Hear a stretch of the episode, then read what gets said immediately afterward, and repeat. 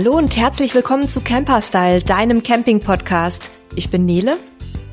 Und ich bin Sebastian und heute geht's um den Koffeinkick, also Kaffee beim Camping. Ihr könnt es nicht sehen, aber der Sebastian ist gerade ein bisschen abgekämpft und wir konnten auch noch gar nicht so miteinander sprechen. Wo kommst du denn gerade her? Habe ich dich irgendwie mit der Podcast-Aufnahme von irgendwas Wichtigem weggeholt oder was ist los bei dir? Naja, wir haben ja die Aufnahme relativ kurzfristig geplant und ich hatte den Termin nicht so richtig auf dem Schirm und bin gerade draußen im, äh, in unserer Finca quasi gewesen und habe Powerstations getestet, beziehungsweise riesige Solarpaneele versucht im Wind aufzustellen und anzuschließen, weil wir mal wieder eine Reihe Produkte testen für euch da draußen. Also Powerstations, nur ganz kurz, weil das ist ja heute nicht das Thema, aber sind quasi große tragbare Powerbanks, mehr oder weniger, also große tragbare Batterien, mit denen ihr quasi autark Strom dabei habt und die kann man oft mit Solarpanels laden. Also wenn das Thema für euch spannend ist, gebt uns da doch gerne nochmal ein Feedback rein. Da machen wir da auch nochmal eine Folge. Wir hatten ja schon mal unseren Kumpel Michi am Start, der so eine kleine für sich getestet hat. Genau, und das war ein bisschen anstrengend, aber jetzt bin ich so weit, äh, dass ich quasi wieder normal reden kann. Und ähm, wir haben ja beim letzten Mal uns übers Schlafen unterhalten und heute äh, sprechen wir über das Aufwachen, über das Wachhalten, beziehungsweise über das Kaffee trinken. Und, und ich will vielleicht vorweg sagen, da gibt es kein richtig und kein falsch. Das, ne, die ganze Kaffeetrinken-Diskussion kann man ja bis hin zu wirklich dem völligen Exzess treiben, wenn man sich so anguckt, was manche Menschen sich für für, für Mühe geben, Kaffee zu kochen und welche, welche Rituale da auch durchgeführt werden. Und es hat vielleicht auch was Rituelles teilweise.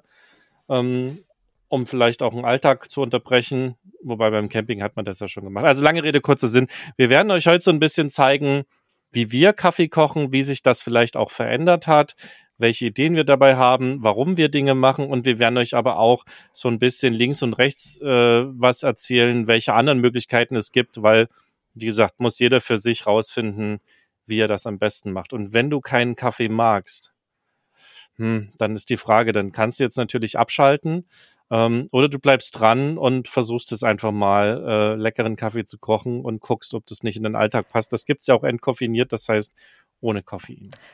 Also bei uns war es ja auch lange Zeit so, dass der Halil ja sehr viel Kaffee trinkt und auch komplett schwarz.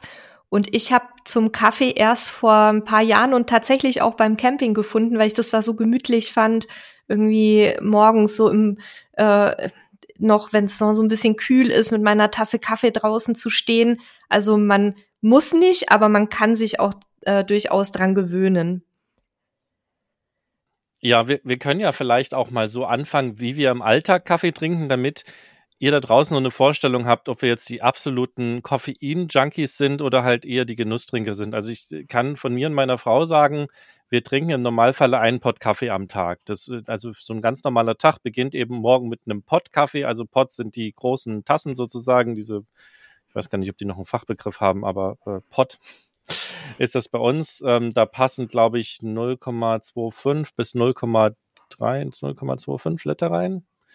Und den Ganzen sehr stark. Also ähm, da, da würde wahrscheinlich der ein oder andere Nicht-Kaffeetrinker schon so ein bisschen Schwierigkeiten kurz mit dem Herz bekommen. Auch der ein oder andere Kaffeetrinker wie ich zum Beispiel. ähm, aber da kommen wir im Laufe der Sendung dazu, äh, wie, was, wann, wo. Aber das, das ist sozusagen unser Kaffeekonsum und ganz, ganz selten gibt es vielleicht mal am Nachmittag zu einem Stück Kuchen oder auch einfach nur so als Ritual eine Tasse eines ganz speziell gebrauten Kaffees. Das ist quasi aber wirklich unser Kaffeetrinken. Und früher hatten wir zu Hause, als wir noch in, in, in Leipzig gewohnt haben, hatten wir eine Nespresso-Maschine, die wir uns irgendwann angeschafft hatten und haben da auch eben so eine Tasse Kaffee, vielleicht mal zwei, wenn es hochkam, am Tag getrunken. Also das ist so unser Kaffeekonsum. Ja, und bei uns ist es so, wie gesagt, der Halil trinkt relativ viel Kaffee. Der kann auch ohne Probleme abends noch was trinken.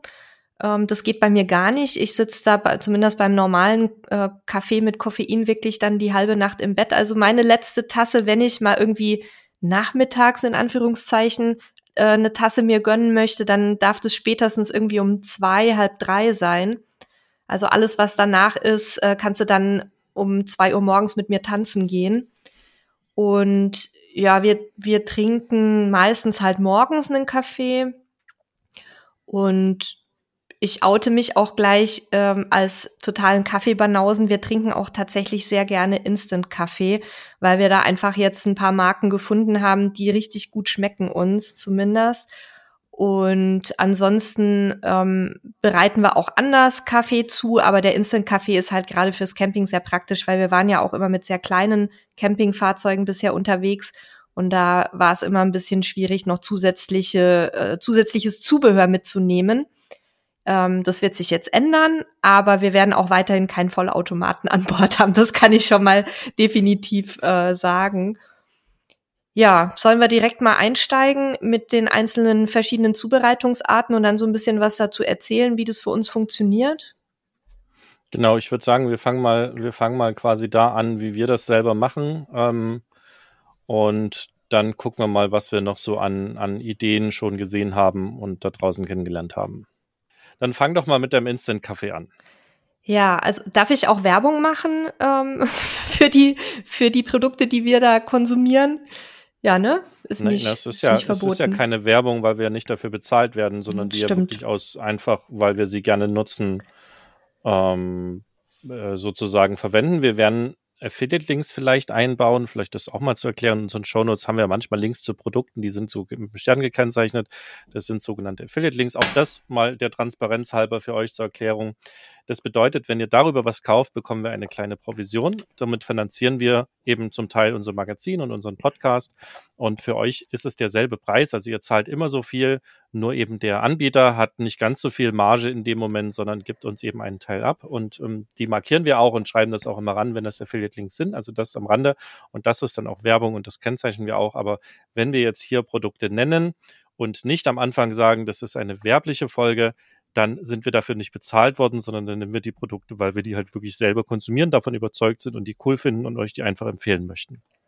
Ja, also bei meinen, Inst bei meinen Instant-Kaffeesorten, ähm, da haben wir keine Affiliate-Links, soweit ich weiß. Das ist einmal die Rewe Eigenmarke, dieser Bio-Kaffee, den finden wir sehr lecker. Und noch leckerer ist äh, Café Intention, heißt der, Intention Ecologico. Den finde ich meistens eigentlich nur online. Den gab es früher auch öfter mal in Bioläden und Reformhäusern, aber irgendwie schon lange nicht mehr. Die Bohnen findet man immer noch, aber den Instant-Kaffee dazu, äh, der ist eigentlich fast nur online verfügbar.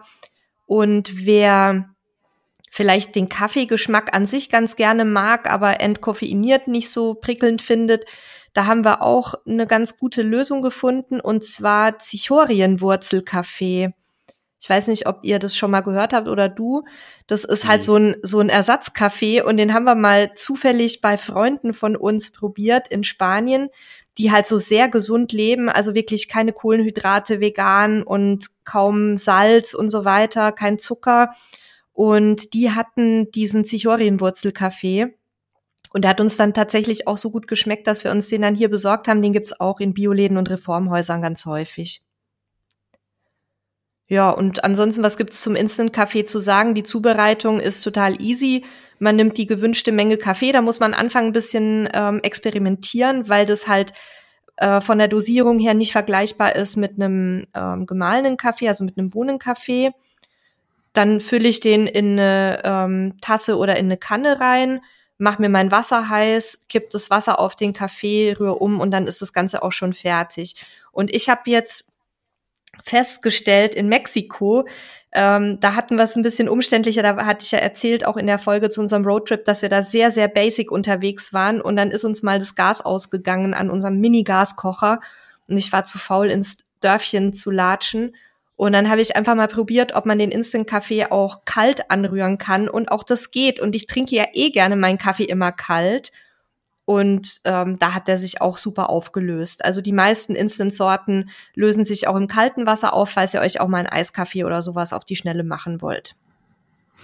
Ich gebe ja zu, dass ich bei dem Wort Instant-Kaffee bei mir immer die die, die Zähne aufrollen, beziehungsweise die Fußnägel. Ähm, Bei den meisten. Und habe hab jetzt gerade darüber nachgedacht, warum das eigentlich so ist, weil, weil als du gesagt hast, äh, aus Bohnen, ne, also der wird ja vermutlich auch dann wirklich aus Bohnen gemacht, habe ich überlegt, warum und es ist mir wieder klar geworden. Ich kenne auch aus der DDR und als Kind äh, Imnu beziehungsweise Muckefuck, wie er bei uns hieß, es war quasi so ein so ein Ersatzkaffee, so wie Caro. Ich glaube, im Westen So Getreidekaffee, ne? Genau, Getreidekaffee. Mhm. Ähm, ich kann mich an den Geschmack nicht mehr erinnern, aber ich fand es grässlich. Ähm, aber das weiß ich, das gab es, weil richtigen Kaffee zu bekommen war auch gar nicht immer so einfach. Und ich glaube, deswegen ist bei mir das Thema Instant-Kaffee so super negativ ähm, belegt. Das, das vielleicht völlig zu Unrecht. Und bei uns ist er wirklich verpönt im Haushalt. Ähm, wir, wir gucken ihn nicht an. Ich bin mir aber tatsächlich sicher, wenn man da wirklich einen hochwertigen hat, dass es sicherlich eine gute Alternative sein kann. Da fehlt mir dann tatsächlich ab und zu so ein bisschen das Ritual dazu. Das ist bei uns beim Kaffee etwas, was dazu gehört. Das ist nicht notwendig, aber ähm, jeder hat ja irgendwie so verschiedene Rituale und ich glaube, deswegen ist es so negativ bei uns belegt. Und das Einzige, was wir hatten, wenn wir aufs Festival früher gefahren sind, da haben wir eben auch aus Effizienzgründen ähm, Instant-Kaffee mitgenommen und dann aber gleich den mit Zucker und Milch, weil damals haben wir Kaffee noch so getrunken. Das ist aber schon lange her und ich kann genau sehen, wie Nedes Gesicht sich gerade verzieht. Den finde ich zum Beispiel mega eklig. Aber da siehst du mal, ne, ich, ich kenne auch genug Leute, die den gerne trinken, auch so Cappuccino-Fertigmischungen ja. und sowas. Aber ich muss dir insofern schon recht geben, das ist natürlich ein richtiger Kaffee. Also der wird auch aus gemahlenen Pulverbohnen, äh, aus gemahlenen Bohnen, na, aus gemahlenen Bohnen wird das Pulver gewonnen, soweit ich weiß, und dann gefriergetrocknet.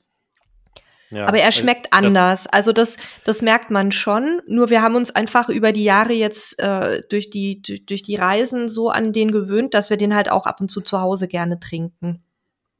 Das ist ja auch das Thema. Ne? Und auch nur, weil ich jetzt sage, Instant-Kaffee ist bei uns verpönt, heißt das nicht, dass der per se schlecht ist.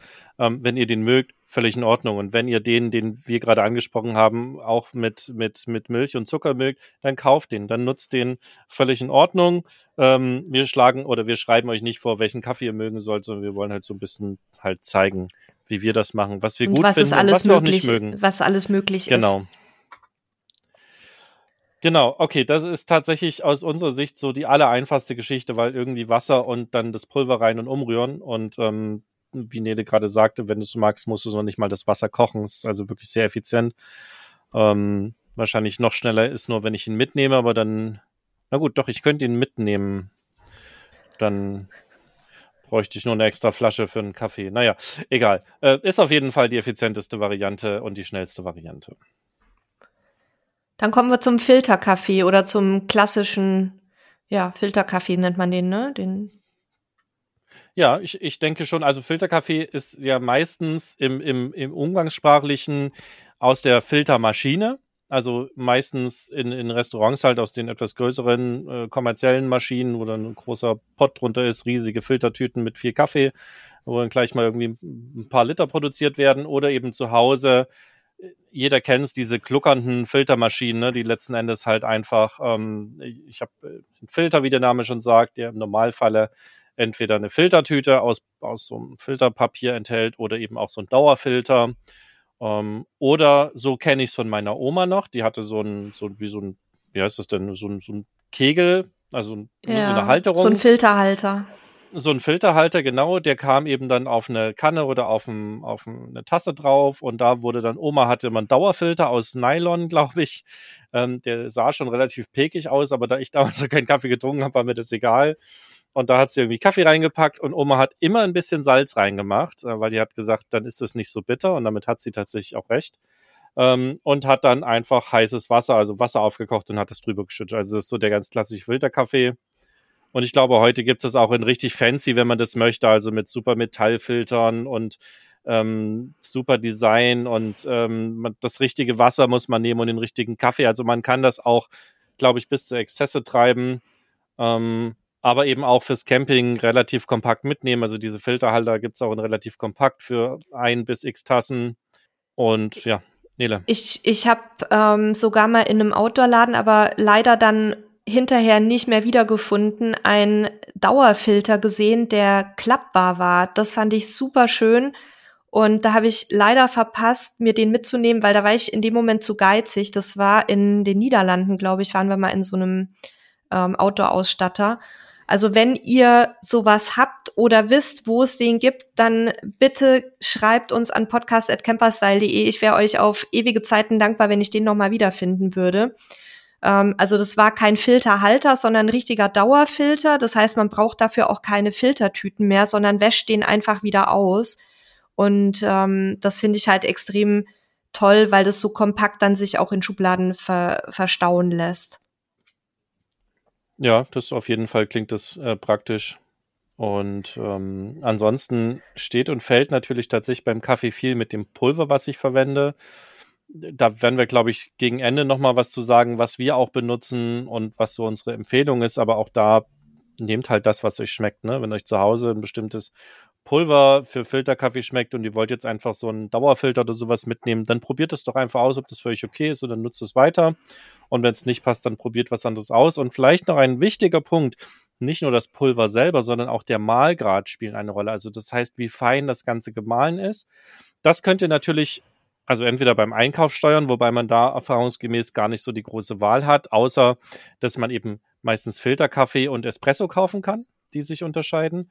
Um, und was wir machen seit, seit langem mittlerweile, dass wir nur noch Bohnen kaufen und die halt selber malen in einer Kaffeemühle. Und da kann ich natürlich den Mahlgrad dann sehr feinteilig selber bestimmen und kann ausprobieren, was das für mich ausmacht. Weil das spielt auf jeden Fall eine Rolle, wie der Kaffee dann schmeckt.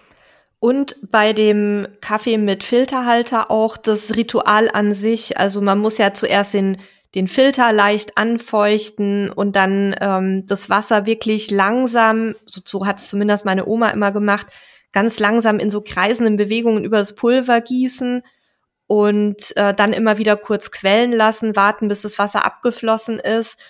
Ähm, und es wiederholt sich dann auch. Ich habe das immer noch vor Augen, die hatte so eine weiße Porzellankanne. Und wenn ich da dran denke, dann habe ich direkt wieder den Duft im, in der Nase, obwohl ich den als Kind nie so gerne mochte. Aber da müsst ihr euch wirklich ein bisschen Zeit lassen. Also für mal eben zwischendurch kurz eine Tasse Kaffee ist es eher nicht so geeignet, finde ich jetzt persönlich. Findest du nicht? Nee, also ich, ich möchte mir dann auch Zeit nehmen. Also für mal eben kurz zwischendurch würde ich eher eine Kaffeemaschine einschalten oder so eine, eine ähm, Press, so eine äh, French Press nehmen zum Beispiel. Das geht Ach schneller so, du, aus meiner Sicht. Ach so, du meinst zwischendurch sozusagen für den schnellen Kaffee. Für den schnellen Kaffee, wenn ich mal eben zwischen zwei Terminen eine Tasse haben möchte, dann, dann ja, okay. würde ich mir eher da die Zeit nicht nehmen, sondern eine andere Zubereitungsart wählen.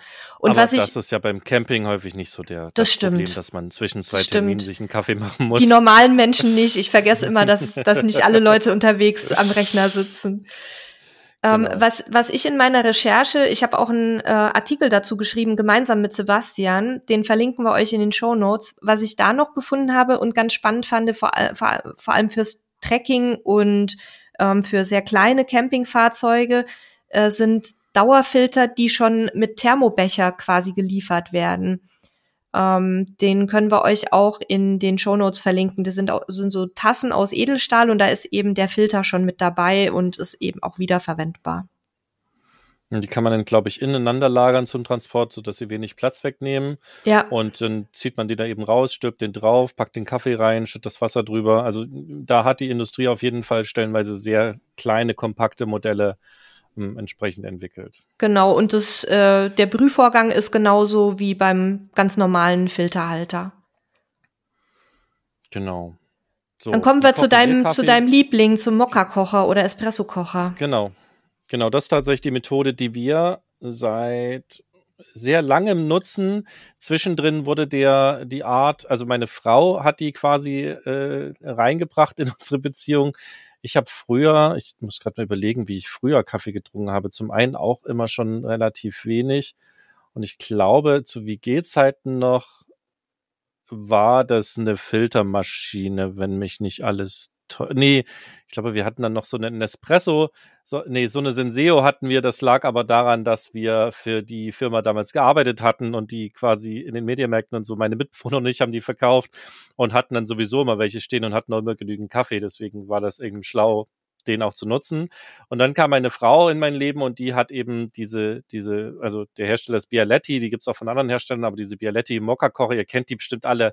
Und wenn aus dem Fernsehen diese, diese Alu-Kannen, diese sechseckigen oder achteckigen, eins, zwei, drei, vier, fünf, sechseckigen ähm, Kannen. Das sind ja, sind ja auch die, die man immer auf den klassischen Camping-Stock-Fotos sieht, die stehen immer auf den Campingkochern. Also habt ihr sicher schon mal irgendwo, sind euch sicher ja. schon mal über, über den Weg gelaufen.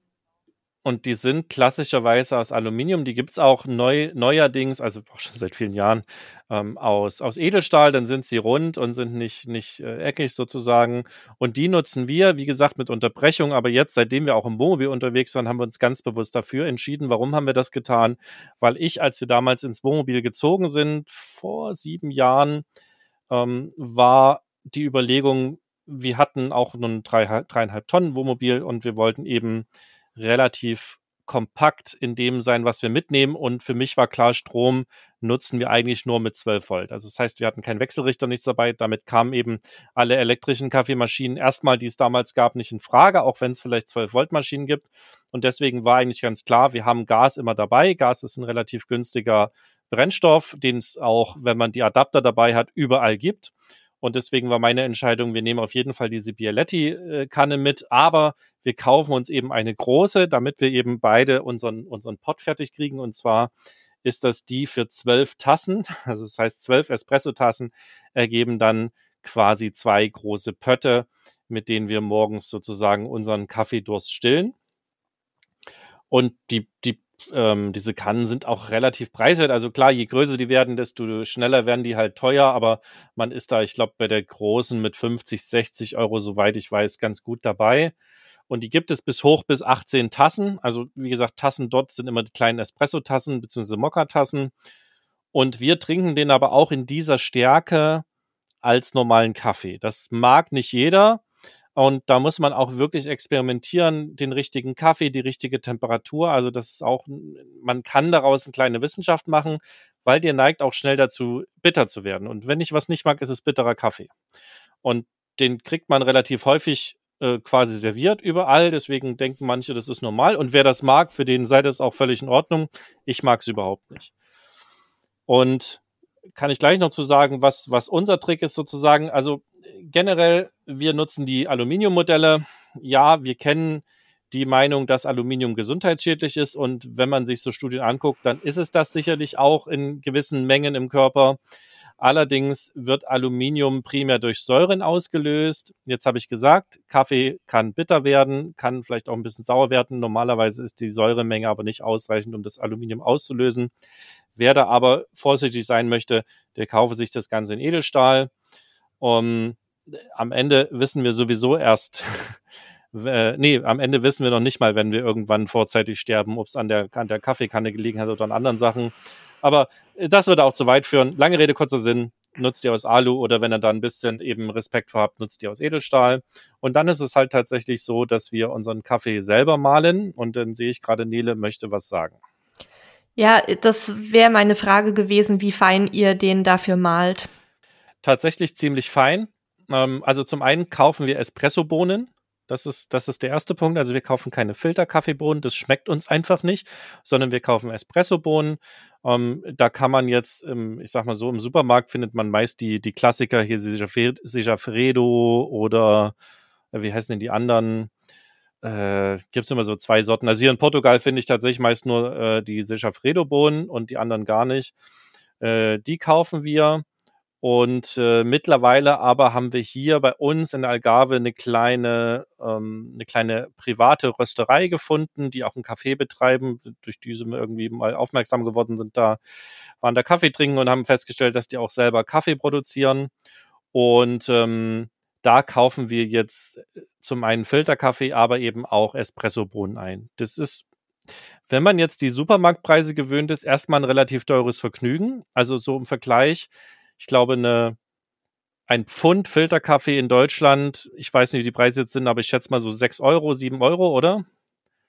Also so. Muss ich, ich muss ich so leider Klassiker. im Moment passen, weil wir meistens irgendwelche äh, Kaffees aus dem Ausland mitbringen, weil uns einfach interessiert, wie die schmecken. Zuletzt aus Spanien. Also ich habe die deutschen Preise im Moment nicht im Kopf.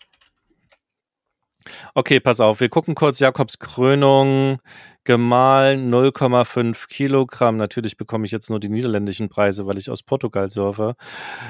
Aber ich vermute mal. Erzähl du doch weiter, ich guck mal zeitgleich. Okay, guck doch mal. Ähm, so, wenn man das gewöhnt ist, ist es erstmal teuer. Also wir zahlen fürs Viertelpfund 13 Euro noch was. Das hat mich am Anfang ganz schön umgehauen. Ähm, ich schmecke aber den Unterschied und zwar sehr, sehr stark. Auch zu den, zu den Segafredo, Segafredo-Bohnen, die glaube ich auch fürs Viertel, äh, fürs halbe Pfund, nicht fürs Viertelpfund, fürs halbe Pfund auch schon mit acht oder neun Euro zu Buche geschlagen haben. Also ich sehe hier, ähm, Jakobs Krönung ist ja so ein Klassiker, das war jetzt der erste, der ja. aufging, da lagst du mit deinen sechs, sieben Euro gar nicht so schlecht. Der kostet Pfund, hier ne? 6,25 so die Ecke. Ja. Und wenn man halt einen fair gehandelten Kaffee sich holt, dann ist man so bei 9, 10 Euro aufwärts. Okay, also sagen wir mal die 10 Euro. Genau das ist hier bei der Rösterei auch so, dass die eben sagen, wir kaufen fair gehandelten Kaffee ein und so weiter. Da müsst ihr selber entscheiden, ob euch das wichtig ist oder nicht. Und ähm, wie gesagt, das halbe Pfund, also 250 Gramm, kostet dann 13 Euro. Das heißt, mal vier äh, ist mal auf einem relativ hohen Kilopreis. Das ist Luxus, dessen bin ich mir bewusst und das kann und will sich vielleicht auch nicht jeder leisten. Auch das ist völlig in Ordnung. Ich sage nicht, macht das, trinkt es. Für uns ist, wie gesagt, Kaffee trinken auch ein Ritual. Ähm, und für uns ist es auch nur eine Tasse am Tag, so dass es halt ein relativ überschaubarer Kostenfaktor ist. Und ähm, das ist für uns die beste Erfahrung. Wie gesagt, man kann mit den Espressobohnen auch sehr gute Ergebnisse holen. Und ich bin mir bewusst, dass mein Gehirn mir auch sehr viel sozusagen den Geschmack mit beeinflusst. Dessen bin ich mir völlig bewusst, aber das ist für mich halt, für mich zählt das Endergebnis. Ne? Also, ähm, und wie weit ihr da ein Ritual oder auch eine fast schon Religion draus macht, könnt ihr selber entscheiden. Ne? Wenn ihr nur einen Pott Kaffee wollt, macht ihr nur einen Pott Kaffee. So, also, wie gehen wir vor? Wir malen selber. Wir haben tatsächlich eine mittlerweile elektrische Kaffeemühle, ähm, äh, die wir hier angeschafft haben. Das ist, ich sage jetzt auch einfach mal plump die in den Firma. Wir haben eine von Chibo genommen, die liegt so mit 60, 70 Euro im ich sag mal so, für hochwertige Kaffeemühlen im unteren Bereich, also man kann auch mehrere hundert Euro für eine Kaffeemühle ausgeben, äh, war jetzt für mich nicht so sinnvoll. Ich kann bei der halt einfach oben Bohnen einfüllen, ich kann den Mahlgrad einstellen und ich kann eben einstellen, wie viel Tassen ich möchte. Und wenn man das so ein bisschen für sich umgerechnet hat, dann drückt man morgens einfach auf den Knopf, dann kommt das Kaffeepulver raus, man packt das in seine Bialetti-Kanne rein. Ähm, dann lockere ich das noch ein bisschen auf, drücke das ganz leicht an, ähm, packe ein bisschen Salz rein, ganz wenig. Meine Frau packt sich meistens noch ähm, Zimtpulver mit rein, also meistens zwischen rein, also sprich halb voll mit Kaffee, dann Zimtpulver rein, dann Kaffee oben drüber. Man kann auch Kardamom nehmen oder auch andere Gewürze, auf die man irgendwie Bock hat. Das müsst ihr so ein bisschen für euch entscheiden. Und dann wird vorher Wasser unten eingefüllt bis zum, bis zum Strich, der angezeigt wird. Dann kommt das, dieses Sieb quasi mit dem Kaffeepulver rein und dann wird das Oberteil draufgeschraubt. Wir haben auch in unserem Kaffeeartikel, ich habe einmal mir die Mühe gemacht, auch die äh, Menge zu messen. Also wir nehmen tatsächlich 20 Gramm Pulver für die kleine Kanne. Das heißt, die produziert einen Pot beziehungsweise 40 bis 50 Gramm für die große Kanne, die dann zwei Pot Kaffee produziert. Also ich habe das auch wirklich mal abgemessen. Und wie gesagt, ein bisschen Salz, das nimmt so ein bisschen die Bitterkeit raus. Und dann geht das Ganze auf den Herd. Ob Gas, ob Ceran, ist egal. Induktion funktioniert nicht bei den Alu-Dingern, weil die halt einfach auf Induktion nicht funktionieren. Da muss man dann zur Edelstahl-Variante greifen. Und dann fängt das irgendwann an, also ich versuche das auch immer nicht auf volle Hitze zu drehen, sondern ein, ja, so ein, so ein bisschen unterhalb und ich weiß, dass diese Angabe halt super schwierig ist. Ähm, das ist so ein bisschen ausprobieren, weil wenn man es zu heiß hat, dann fängt er zum Schluss raus so zu, zu ganz doll zu blubbern und zu spritzen und das wird dann meist bitter, was daraus kommt. Und wenn man das quasi schafft zu vermeiden, hat man so aus meiner Erfahrung den besten Effekt. Ja, und dann Kaffee halt in die Tasse und trinken. Also äh, klingt sehr, sehr aufwendig, ist aber tatsächlich eine Geschichte, die in wenigen Minuten erledigt ist.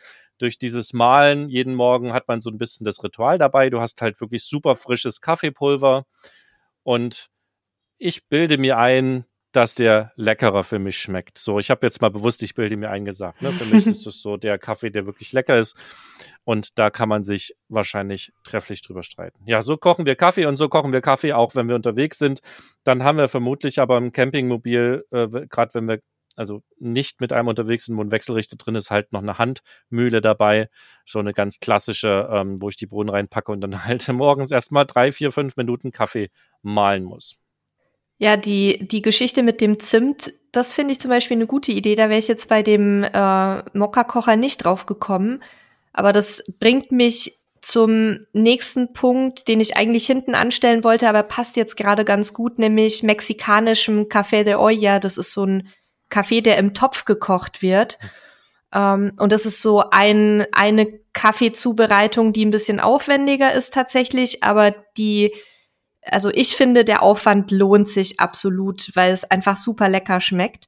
Und zwar ist es Kaffee, der mit äh, Zuckerrohrmelasse und Zimt gekocht wird. Und wer es mag, kann auch noch andere Gewürze reinmachen, aber das ist so die klassische Variante. Und dafür nimmt man eben eine bestimmte Menge Wasser. Also ich sage jetzt mal für zwei normale von diesen Camping-Edelstahltassen, die man auch oft im, im Campingfachhandel sieht, braucht man ungefähr so 300 Milliliter, äh, Milliliter Wasser und ähm, ein bis anderthalb Zimtstangen. Da darf man ruhig ein bisschen großzügiger sein. Und dann eben die Zuckerrohrmelasse. Die gibt's in Mexiko und in anderen lateinamerikanischen Ländern ähm, am Stück. Das sieht aus wie ein Goldbahn, aber in braun. Also sieht nicht sehr lecker aus, schmeckt aber mega gut. Und wenn ihr das nicht findet, unter dem Griff, äh, Begriff Panela oder Piloncillo, dann könnt ihr auch einfach einen Vollrohrzucker nehmen. Den gibt's mittlerweile selbst im Supermarkt in Deutschland. Und dann nehme ich eben den, äh, das Zuckerrohr und oder den Zucker und die Zimtstangen, lass die eine ganze Weile kochen unter gelegentlichem Rühren. Also ich koche sie normalerweise mindestens so sechs bis sieben Minuten. Ähm, normalerweise sagt man so neun bis zehn Minuten, dann wird der Kaffee so richtig geschmackvoll, bis sich eben der Zucker komplett aufgelöst hat und dann wird das Wasser ganz dunkel davon. Fängt auch schon super lecker an, nach Zimt im Camper zu riechen.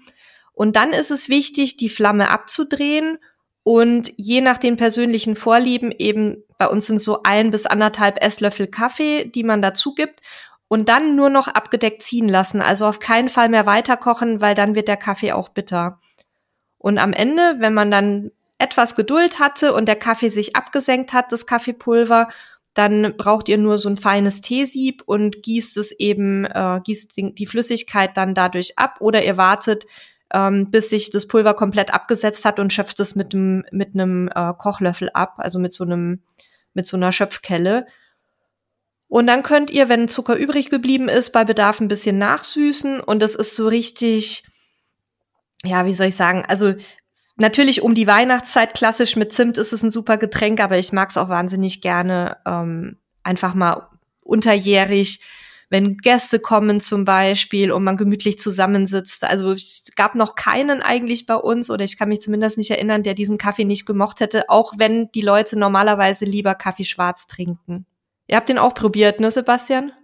Genau wir kochen den selber nicht. Wir trinken den nur, wenn wir aufeinandertreffen, ähm, weil er einfach halt doch, äh, also durch den Zucker halt einfach süß ist und das sind wir nicht gewöhnt. Äh, durch das, den Zimt natürlich sehr lecker und auch im Vergleich, Vergleich zu unserem Kaffee sehr dünn ist. Ähm, wir finden ihn lecker, wir machen ihn uns nicht regelmäßig, also eigentlich nie, sondern wir trinken ihn, wenn wir bei euch sind, weil es einfach mal eine Abwechslung ist. Und da fällt mir auch ein, da sind wir noch bei einer anderen super einfachen Art Kaffee zu kochen, die wir vergessen haben. Das ist nämlich einfach Kaff äh, ein Pott heißes Wasser und einen Löffel Kaffeepulver rein äh, und umrühren. Also so im Volksmund die, der türkische Kaffee ähm, mag ich gar nicht, weil ich mag diese ganzen äh, Krümel im Mund überhaupt nicht haben. Das ist überhaupt nicht meins. Ähm, äh, ich weiß aber, dass es Leute gibt, die da total drauf stehen. Also das wäre noch eine ganz einfache Art, äh, um, um Kaffee zu machen. Man braucht halt einfach so ein bisschen Kaffeepulver und ein bisschen heißes Wasser. Ansonsten, was auch eine Sache ist, die kenne ich noch von früher aus dem Büro, weil mein Bürokumpel da total drauf stand, war auch tatsächlich nichts, was mich irgendwie angemacht hat, weil ich den Kaffee auch oft nicht so lecker fand. Das lag aber vielleicht auch daran, weil er einfach auch dünner war als, als der für mich gewohnte Kaffee. Ähm, und zwar ist es klassische French Press äh, Kanne sozusagen. Das bedeutet, ihr habt da äh, eine Kanne aus Glas, aus Metall, kommt drauf an. Da kommt Kaffeepulver unten rein, dann schüttet ihr da heißes Wasser drauf und dann kommt eben so ein Aufsatz drauf. Und dann wird das Ganze erstmal ziehen lassen und irgendwann nach einer bestimmten Zeit drückt man dann so einen Stempel runter. Der drückt dann innen drin in dem Gefäß ein, äh, einen Filter runter und, äh, und dann drückt man den Stempel runter und geht innen so einen Filter runter und äh, trennt sozusagen das Kaffeepulver vom Rest Um, ähm, ist auch eine relativ einfache Variante und da gibt's eben auch verschiedene Methoden oder verschiedene Produkte auch fürs Camping, die dann eben so mit Edelstahlbereiter beikommen und gleichzeitig eigentlich auch eine kleine Tasse sind sozusagen, wo man sich eben viel Gepäck sparen kann. Also wer darauf steht, ist das sicherlich auch eine ganz geschickte Variante fürs Camping. Also wir nutzen das auch gerne zu Hause. Wir haben da so eine kleine Kanne, weil das reicht für uns. Die hat, glaube ich, 350 Milliliter. Gibt's aber auch 600 und äh, 600 Milliliter und ein Liter. Ah nee, wir haben die mit 600 Milliliter, Entschuldigung. Ähm, die, das sind so ungefähr drei Tassen in etwa. Und ich, also das ist zum Beispiel ein Ritual, was ich wahnsinnig gerne mag, weil man dafür nicht so viel Geduld braucht. Das ist ziemlich schnell erledigt und schmeckt aus meiner Sicht sehr lecker, aber hängt natürlich davon ab, was man für einen Kaffee nimmt. Und wir haben jetzt noch einen Kaffee, den wir aufbrauchen müssen, der feiner gemahlen ist. Da haben wir ein bisschen das Problem, ähm, dass da teilweise das Pulver dann in der Flüssigkeit mit drin hängt und ich mag das genauso wenig wie du, dass man da die Krümel ja. zwischen den Zähnen hat. Deswegen würde ich ähm, da empfehlen, auch ein bisschen, ja, so mittlerer Mahlgrad oder ein bisschen höher. Ja, es liegt aber auch daran, dass die Filter, die da drin sind, nicht so fein sind wie eben die, die normalen Kaffeefilter und du hast da immer Schwebstoffe, die zurückbleiben. Und vielleicht das auch noch wichtig, je näher du an den Mokka und den Espresso kommst, desto feiner sollte dein Kaffeepulver sein und je mehr du Richtung Filter gehst, desto gröber äh, sollte es sein. Aber wie gesagt, ist da auch sinnvoll, durchaus ein bisschen auszuprobieren. Und wenn wir schon so bei Drücken und Pressen sind zum Kaffee, können wir uns auch noch die Aeropress angucken. Das ist was, was noch relativ neu in meinem Kaffeeleben ist. Ähm, Habe ich erst, ich weiß nicht, so ein Jahr vielleicht ähm, habe ich tatsächlich über YouTube kennengelernt. Äh, ich, es gibt so einen verrückten, nee, der ist ja gar nicht verrückt. Es gibt einen in Briten, der ist völlig verrückt, was Kaffee angeht. Also der, der, dem sein Kanal geht eben nur ums Kaffeekochen ähm, und, und der hat die tollsten Sachen und lange Rede, kurzer Sinn, da habe ich halt die Aeropress kennengelernt. Das ist im Prinzip auch so was ähnliches wie eine French Press, nur ein bisschen ein bisschen ausgeklügelter. Und zwar ist es halt auch so, man hat so ein, so ein Plastik Gefäß sozusagen, das stellt man auf eine Tasse. Also das ist tatsächlich auch eine Methode, um primär eine Tasse zu produzieren, beziehungsweise ich produziere mal einen Pot damit. Ähm, das stellt man eben da drauf, dann äh, legt man da einen kleinen Papierfilter ein oder man kann auch einen Dauerfilter aus Metall zum Beispiel verwenden, wenn man keinen Papierfilter möchte. Packt dann Kaffeepulver rein. Also ich habe auch mal ein bisschen gemessen. Das sind tatsächlich 12 Gramm, die ich verwende. Ich nehme hier auch tatsächlich Filterbohnen, keine Espressobohnen und ich male die ähm, relativ fein auch hier. Ein bisschen gröber als für meine, für meine Bialetti. Dann eben 12 Gramm Kaffee da rein. Dann kommt da Wasser oben drauf. 200 Milliliter kochendes Wasser packe ich da oben drauf. Ähm, da muss man ein bisschen oder sollte man ein bisschen darauf achten, dass das Pulver alles nass wird, weil trockenes Pulver gibt kein Aroma ab. Ne? Deswegen gucken, dass es ein bisschen gleichmäßig ist. Und dann lasse ich das zwei Minuten so stehen. Und danach hat man auch so einen Stempel, ein bisschen wie so eine kleine French Press sozusagen. Ähm, den packe ich rein, schüttel das Ganze nochmal, damit sich quasi Kaffeepulver und Wasser richtig vermischt. Ihr merkt schon, das hat wieder so einen Ritualcharakter. Und dann drücke ich quasi nach nochmal ähm, 30 Sekunden den Stempel langsam runter. Dann wird sozusagen das ganze Kaffeegemisch, also ein Teil davon ist schon vorher durch den Filter gelaufen. Und jetzt kommt eben nochmal der größte Teil, der durchs Kaffeepulver durch den Filter geht, in die Tasse runter. Und dann habe ich sozusagen nach, sagen wir mal, dreieinhalb, drei Minuten eine sehr, sehr leckere Tasse Kaffee. Und wenn ich da ein bisschen spiele, ähm, kann ich da auch sehr unterschiedliche Geschmacksnoten zaubern und ich habe vor allen Dingen tatsächlich auch keine Bitterstoffe großartig, wenn ich den, das richtige Kaffeepulver habe. So, das ist also auch was und ähm, ist eine relativ kompakte Variante, also das Teil selber nimmt wenig Platz weg und die haben sogar so eine Travel-Variante, die dann eben für, für Camping Outdoor nochmal ein bisschen kleiner ist. Ich habe jetzt die normale, ja, die nimmt minimal mehr Platz weg, aber man, man hat da so einen Trichter dabei zum Kaffee einfüllen, das kann man weglassen und man hat auch so einen, so einen Löffel zum Umrühren, das kann man auch weglassen. Also ähm, dann ist man quasi auch bei der, bei der Travel-Variante so von der Größe her. Ähm, ist auf jeden Fall so, also das ist für mich die Maschine für den Kaffee zwischendurch. Also das, was ich vorhin gesagt habe, wenn man irgendwie zu, einer, zu einem Stück Kuchen oder so ein Kaffeechen geben soll oder wir einfach Nachmittag uns doch nochmal einen Kaffee genehmigen wollen, dann ist das quasi das Mittel der Wahl, weil es eben auch so ein bisschen Also für einen Campingalltag muss man nicht den Kopf frei kriegen. Ne? Das ist auch aus unserem Arbeitsalltag bisschen raus. Dann durch dieses Ritual kommt man eben auch so ein bisschen aus seinem Alltag raus, also aus dem Arbeitsstress raus, hat so ein bisschen den Kopf frei. Ähm, fürs Camping braucht man das vermutlich nicht, aber es ist trotzdem halt eine ganz schöne Variante, weil die kann ich komplett natürlich auch draußen am Campingtisch machen, muss dafür nicht irgendwie reingehen. Ähm, und kann ich auch, wenn ich nicht mit dem Fahrzeug unterwegs bin, eigentlich immer dabei haben, weil es halt super wenig Platz braucht und ich brauche halt nur noch irgendwas, was mein Wasser erhitzt, also ein kleiner Gaskocher und ein kleiner, äh, es fällt mir der Name nicht ein, eine kleine äh, Wasserkanne sozusagen, wie sagt man, wie ist denn der Fachbegriff für, eine, für so ein Wasserkocherkannen-Ding sie? Wasserkocherkannen ähm, Wassertopf oder was meinst du? Ein Teekesselchen, oder? Ja, kannst du auch so einen ganz normalen to kleinen Topf nehmen. Brauchst du ja, keinen extra Teekessel für. Ich habe jetzt, ja, ich, äh, warum habe ich Teekessel gesagt? Weil ich äh, von Oma einen uralten DDR-kleinen Teekessel, da passt oh. so ein halber oh. Liter nur rein.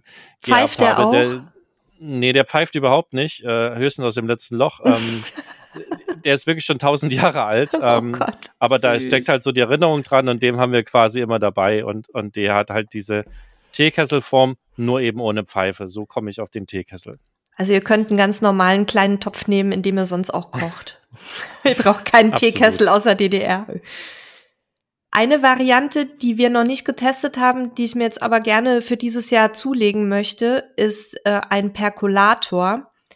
Und zwar ist es im Grunde eine Kanne mit Sieb und, ähm, und so einem Steigrohr. Daher kommt auch der Name, also percolare heißt durchsickern.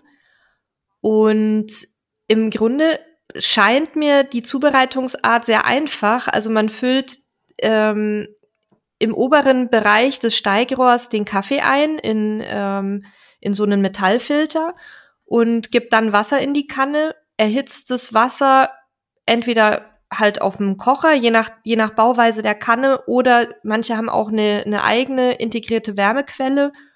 Und wenn das Wasser dann erhitzt wird, baut sich der Druck in der Kanne auf und das Wasser wird quasi von unten nach oben gepresst und tritt dann oben wieder aus diesem Steigrohr aus, läuft ähm, auf das Kaffeepulver und äh, tröpfelt dann in die Kanne zurück. Angeblich sollte es ein sehr guter Kaffee sein. Also alle Leute, die ich gehört habe, die das probiert haben, die sind total begeistert. Der Geschmack ist wohl, je nachdem, wie oft man das Wasser zirkulieren lässt, auch stärker oder schwächer. Also man kann das auch so ein bisschen dosieren. Und wie gesagt, das ist jetzt was, was mich so ein bisschen angefixt hat bei der Recherche und das steht jetzt ganz oben auf meiner Einkaufsliste. Da könnte jetzt der aufmerksame Hörer, die aufmerksame Hörerin sagen, Moment, das ist doch das gleiche wie in der Bialetti Mokka-Kanne von Sebastian. Äh, nicht ganz, also grob ist das gerade dasselbe Prinzip, aber der Unterschied ist tatsächlich, dass in der Mokka-Kanne wirklich das Wasser bzw. der Wasserdampf von unten durchs Kaffeepulver nach oben gedrückt wird und dann kommt oben quasi Kaffee raus. Und hier ist es so, dass das Wasser, der Wasserdampf nach oben gedrückt wird und dann aber von oben über das Kaffeepulver läuft und dann nach unten sozusagen Kaffee bildet. Ne? So, das ist quasi der Unterschied zwischen beiden. Also das eine, das, das, das erste ist eher das ist die Espressomaschine nachempfunden, also so eine Siebträgermaschine, und der Perkulator ist eher eigentlich eine stromlose Filterkaffeemaschine, mehr oder weniger. Weil von oben kommt heißes Wasser auf das Kaffeepulver. Und tröpfelt durch, genau. Genau, ne? Also, genau. So, jetzt haben jetzt, wir ja. Jetzt haben wir quasi. wir, wir sind, wir, wir sprechen ähm, teilweise jetzt schon im Gleichklang hier. Also wir haben jetzt ja die, die ganzen, ich sage jetzt mal, richtigen Camping-tauglichen Geräte durch, ähm, für die man jetzt auch nicht unbedingt Strom braucht. Jetzt gibt's aber natürlich auch viele Leute, die total auf ihre Kapselmaschinen stehen. Und auch da haben wir uns ein bisschen umgeguckt in der Vorbereitung zum Podcast und auch für den Artikel und haben auch tatsächlich einiges gefunden, was da ganz interessant sein könnte. Es gibt ja erstmal grundlegend verschiedene Kapseln. Also man hat halt einmal ja die Nespresso-Kapseln, die ja aus ähm, Aluminium gefertigt werden. Und dann gibt es ja auch noch so Kunststoffkapseln, die kommen, glaube ich, dann, äh, die heißen wieder anders. Ich habe gerade vergessen, wie das System heißt. Ähm, gibt es auch von Jakobs an allen möglichen. Und dann gibt's ja auch noch die Pads. Ähm, Senseo hatte ich vorhin einmal angesprochen. Also da gibt es quasi auch die Kaffeepads und dafür hat jetzt der Markt auch eine ganze Menge ähm, mobiltaugliche Geräte produziert. Und zwar gibt es da einmal so ähm, ja die sogenannten Handpressos. Also quasi kleine tragbare Mini ähm, Nespresso-Maschinen sozusagen. Also das heißt, da packt man entweder halt eine Kaffeekapsel rein oder auch gemahlenen Kaffee und hat ein Sieb drin, packt da Wasser rein und die Dinger produzieren wir haben es nicht selber bisher getestet. Laut Hersteller bis zu 8 Bar Druck, also das ist schon relativ viel. Ähm, ich glaube zwar, und, und teilweise gibt's die auch angeblich mit 16 Bar Druck. Ich sage jetzt angeblich, weil wir es nicht selber testen konnten, was dann schon ja in langsam Richtung Siebträgermaschinen geht, die ja mit sehr hohem Druck arbeiten. Und ähm, ja, die haben wir euch, die verlinken wir euch auch mal, wenn ihr also quasi die PET-Geschichte oder eben so kleine tragbare Geräte haben wollt, wo nur ein bisschen Wasser einfüllt, Pulver einfüllt und den Rest macht die Maschine, dann könnt ihr euch die mal angucken. Die sind da sicherlich eine ganz gute Alternative. Wie gesagt, haben wir selber noch nicht getestet, sind halt auch ganz spannend für normale Autofahrten. Also wenn ich da halt frischen Kaffee möchte und nicht unbedingt ich bin jetzt mal böse und schmeiße alle Raststätten in einen Sack und sage Raststättenplörre, auch wenn ich da vielleicht der ein oder anderen Unrecht tue. Weil ja, aber meistens ist es Plörre. ähm, ja, wenn man dem so ein bisschen aus dem Weg gehen will, dann kann eben so eine Maschine ganz spannend sein, weil die eben auch super kompakt sind. Also die kann man halt in seinen Getränkehalter packen oder ins Handschuhfach und hat die halt dabei. Man und bei manchen ist bei ja. manchen ist sogar noch eine Tasse mit draufgeschraubt. Also die sehen dann aus wie so eine Thermoskanne im Grunde. Und dann schraubst du da äh, den oberen Teil ab und hast noch eine Tasse. Genau. Und was halt wichtig ist, die funktionieren auch stromlos. Ähm, du pumpst da halt tatsächlich manuell äh, den, den, den Druck sozusagen auf. Und ähm, das ist also durchaus eine ganz interessante Geschichte. Wie gesagt, die haben wir selber noch nicht getestet, fanden wir aber super spannend. Genau, und jetzt hattest du ja auch schon über Senseo gesprochen. Die gibt's auch, also die, man kann natürlich die Senseo von zu Hause mitnehmen auf die Campingreise. Das haben wir auch eine Zeit lang gemacht, als wir noch eine Senseo hatten. Ähm, hat auch gut funktioniert, wenn man eben entsprechend Platz hat. Aber man braucht eben 230 Volt dafür. Und jetzt haben wir aber Senseo-Maschinen entdeckt, die für Camping optimiert wurden. Sebastian, du hattest da recherchiert. Genau, die sind letzten Endes, also es gibt ein, sozusagen eine Firma, die baut normale Senseo-Maschinen um auf campingtauglich. Was bedeutet campingtauglich? Tauglich? Ganz einfach. Die bauen wahrscheinlich irgendwie die, die Brühgruppe oder die, die sozusagen das, das, das Heizelement um, äh, damit es eben nur 750 Watt verbraucht, beziehungsweise nur 3 Ampere verbraucht bei äh, den 230 Volt. Und damit hat man halt die, den Vorteil, man kann das an vielen Wechselrichtern betreiben, weil viele Wechselrichter so standardmäßig 1000 Watt liefern. Und da funktioniert die halt super dran. Ne? Die Original Senseo hat, glaube ich, 7 Ampere oder irgendwas, also deutlich mehr und funktioniert nicht überall. Also wer einen dicken Wechselrichter hat oder wer sowieso immer Landstrom hat mit, mit 7 Ampere abgesichert, der kann ganz normal sich eine kaufen oder die mitnehmen von zu Hause. Wenn ihr aber halt einen kleinen Wechselrichter habt, oder eben schlecht, also super niedrig abgesicherten Landstrom, dann kann so eine Camping Senseo äh, Campeo nennen die die, wir verlinken die auch mal, entsprechend eine Alternative sein. Ist sicherlich eine super kleine Nische, aber wird quasi äh, an der einen oder anderen Stelle auch seinen sinnvollen Anwendungsfall haben. Die Alternative dazu, wenn ihr mit 12 Volt arbeiten möchtet, dann könnt ihr auch eine Filterpad-Maschine eben mit 12 Volt euch auswählen. Die funktioniert im Grunde auch wie eine Senseo, also Pad rein, ähm, Wasser rein und dann kommt Kaffee raus. Ähm, ich denke, wer halt auf diese auf diesen Pet-Café steht, den mochten wir früher auch sehr gerne. Der, für den ist es vielleicht eine ganz gute Lösung. Das ist auch von der Marke Handpresso. Ähm, die packen wir euch auch mit in die Show Notes rein. Und dann gibt's halt noch so, die, so, so Reisekaffeemaschinen, die tatsächlich mit 12 Volt beziehungsweise 24 Volt funktionieren. Warum 24 Volt? Ganz einfach, weil in den meisten oder in, in allen LKW ein 24 Volt System eingebaut ist und dass die, die LKW-Fahrer halt die klassische Zielgruppe dafür sind, dass die eben Kaffee kochen können. Und es gibt aber eben auch ähm, Modelle, die für 12 Volt geeignet sind. Also da müsst ihr beim Kauf drauf achten, dass es zu eurer Bordspannung passt. Also in den meisten Wohnmobilen sind das 12 Volt. In manchen großen Mobilen, die ein LKW als Basis haben und wo nichts umgebaut ist, kann es auch sein, dass das Bordnetz mit 24 Volt funktioniert, ist aber eher selten. Darauf achten.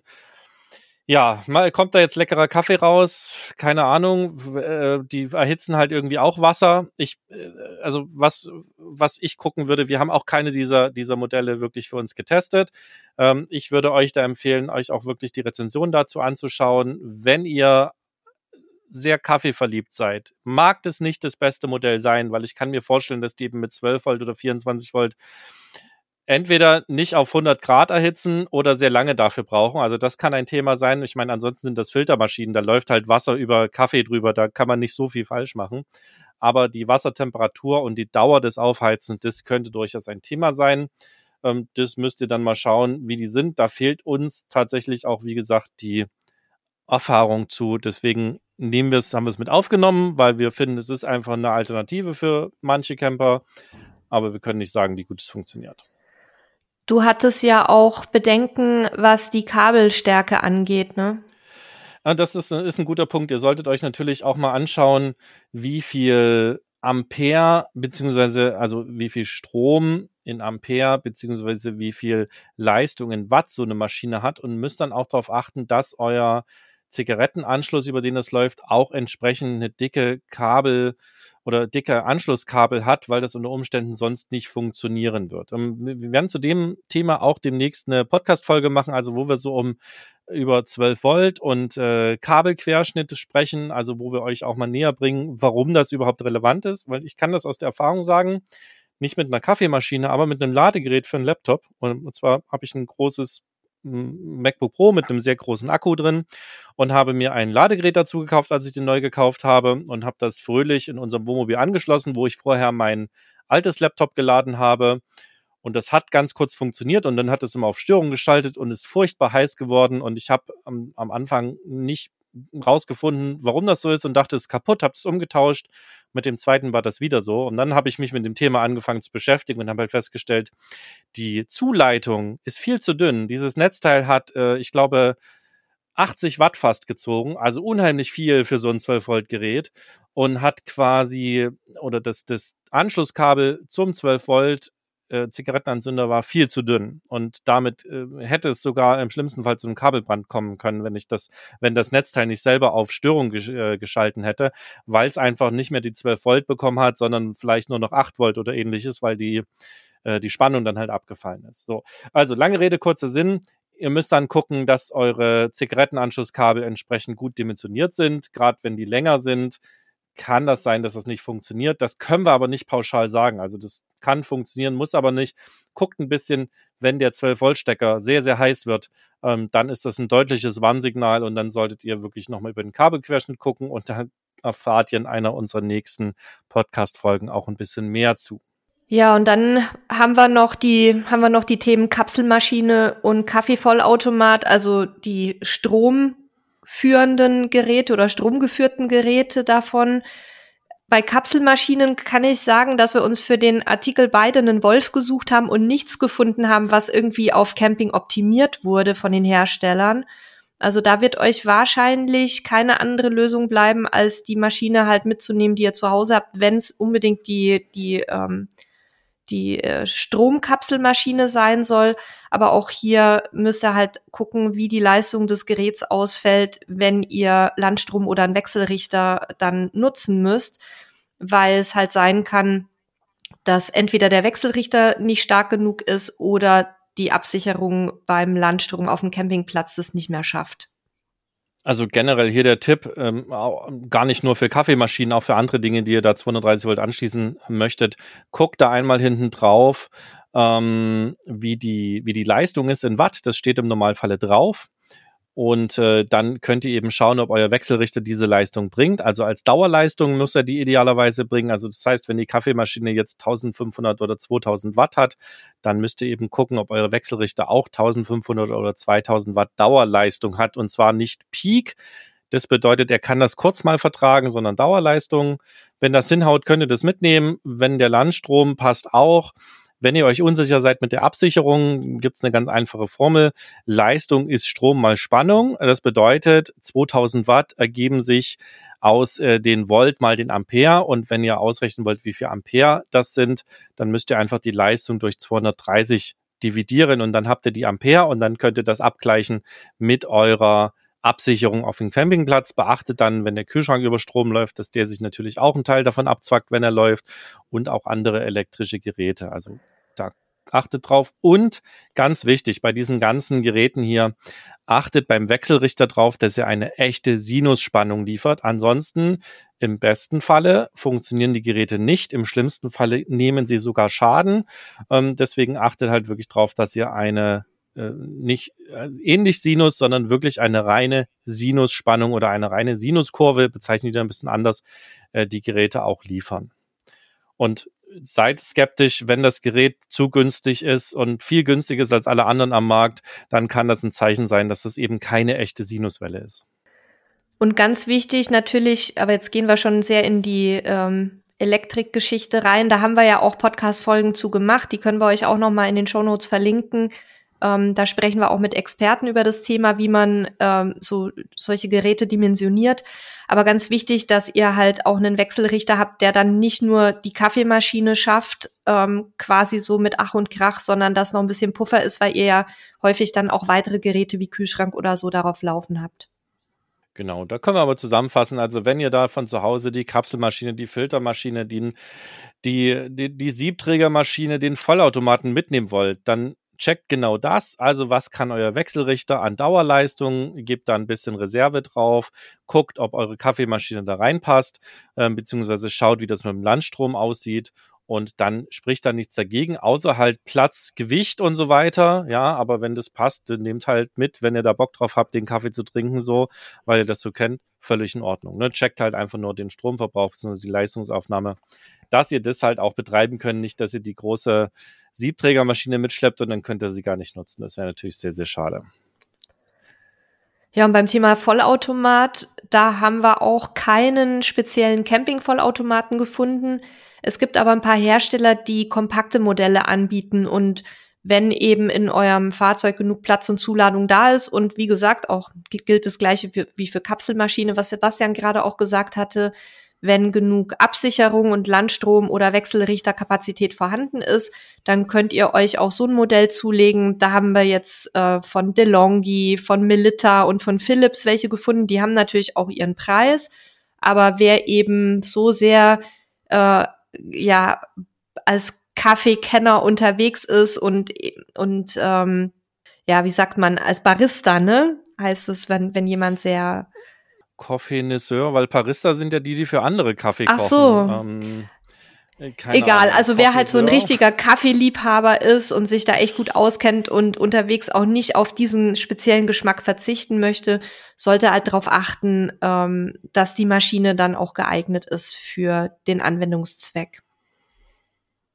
Und dann bleiben uns eigentlich nur noch mal die Themen Kaffeemühle und Kaffee, also in welcher Kaffee, da wollten wir noch mal kurz drauf eingehen. Das Thema Kaffeemühle kann ich relativ kurz halten. Also man kann sich eine elektrische Mühle mitnehmen. Wir würden euch mal die Chibo verlinken. Die ist wirklich ein, hat halt so eins der besten aus meiner Sicht Preis-Leistungsverhältnisse, weil sie den Mahlgrad als auch die Menge sehr gut einstellbar hat, sehr kompakt ist und auch wenig Leistung braucht. Und ich habe jetzt gerade noch mal geguckt, mit 50 Euro auch äh, ganz gut bezahlbar ist oder man nimmt sich eben eine Handkaffeemühle mit. Ähm, entweder hat man die noch von Oma, ja, diese, diese hölzernen viereckigen Dinger, die kennt wahrscheinlich auch jeder.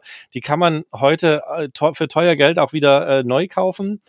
Ähm, da mühlt man, malt man relativ lange mit. Ähm, wenn man eben eine etwas größere Menge Kaffeepulver macht, das kann ich sagen. Das kann aber natürlich morgens auch ein schöner Workout sein für die, für die Armmuskulatur. Ähm, übrigens 160 Watt äh, hat die kleine Chibo Kaffeemühle, also die kriegt man quasi an jedem äh, Wechselrichter zum Laufen. Und äh, Handkaffeemaschinen gibt's eben in größer oder eben auch in klein. Ähm, meistens sind sie dann rund, ähm, wo man eben so eine Tasse oder auch zwei Tassen produzieren kann. Und die sind preisig so zwischen 30 und, und, und auch 60. Also man kann da auch 200 Euro ausgeben, ja, wenn die super fancy und von Porsche designt ist. Also so ist es nicht. Aber ich sag mal so, für eine, für eine vernünftige, mit einem vernünftigen Malwerk aus, aus Keramik und nicht aus Kunststoff, ist man so mit, mit 30 bis 60 Euro eigentlich ganz gut dabei. Also da könnt ihr noch darauf achten, dass es eben ein Keramikmalwerk hat. Das ist dann eben deutlich haltbarer als so ein Kunststoffmalwerk. Da würde ich eher darauf verzichten. Ähm, ich, ähm, und wie gesagt, ansonsten könnte das da kaufen, was ihr wollt oder auch natürlich mitnehmen, was ihr macht oder eben auch, äh, ihr müsst ja keine Bohnen haben, ihr könnt auch das Kaffeepulver kaufen. Warum Bohnen? Weil die einfach frischer sind. Ne? Also äh, wenn Kaffee gemahlen ist, hat er eine sehr hohe Oberfläche, das heißt, er verliert auch relativ schnell über die Luft die Aromen und selbst wenn man ihn luftdicht packt, geht da immer ein bisschen was verloren und deswegen malen wir halt frisch. Das gibt auch einen schöneren Duft, aber auch das entscheidet selber, wie das für euch ist. Und dann kommen wir jetzt noch zum Thema Kaffee. Welches Kaffeepulver habt ihr dabei neben dem Instant-Kaffee, Nele? Irgendeins aus Spanien von, wie, wie, wie der Halil immer sagt, ähm, gute Welt, äh, von, von irgendeiner gute Weltmarke. Das hatten uns Freunde geschenkt. Okay. Ähm, das ist also Fairtrade Bio und Pipapo. Ich weiß die Marke nicht, weil ich habe das dann in so ein in so ein Wegglas umgefüllt. Deswegen habe ich die Originalpackung leider nicht mehr. Aber wir sind da wirklich relativ anspruchslos unterwegs. Wir kaufen auch einfach unterwegs die ähm, die Marken, die es halt da im Supermarkt gibt oder wo mhm. wir halt hinkommen. Wir probieren da auch gerne uns ein bisschen durch mit den äh, mit den jeweils lokalen Marken, wenn wir irgendwo sind, wo wie in Mexiko zum Beispiel, wo halt Kaffee auch angebaut wird. Ja, das ist natürlich in Europa schwierig, Kaffeeanbaugebiete zu finden. Ähm, deswegen, wir kaufen halt, äh, gucken halt auf Fairtrade und Bio ist dann meistens sowieso schon mit dabei und kaufen eben bei lokalen Röstereien, manchmal ganz selten online und eben auch wenn mal nichts da ist im Supermarkt. So, wie gesagt, dann ist aber meist gerade hier in Portugal die Auswahl gar nicht groß. Und da greifen wir tatsächlich dann eher zum Segafredo, auch wenn der nicht Fairtrade ist, glaube ich. Ähm, aber da wissen wir zumindest, dass der uns schmeckt.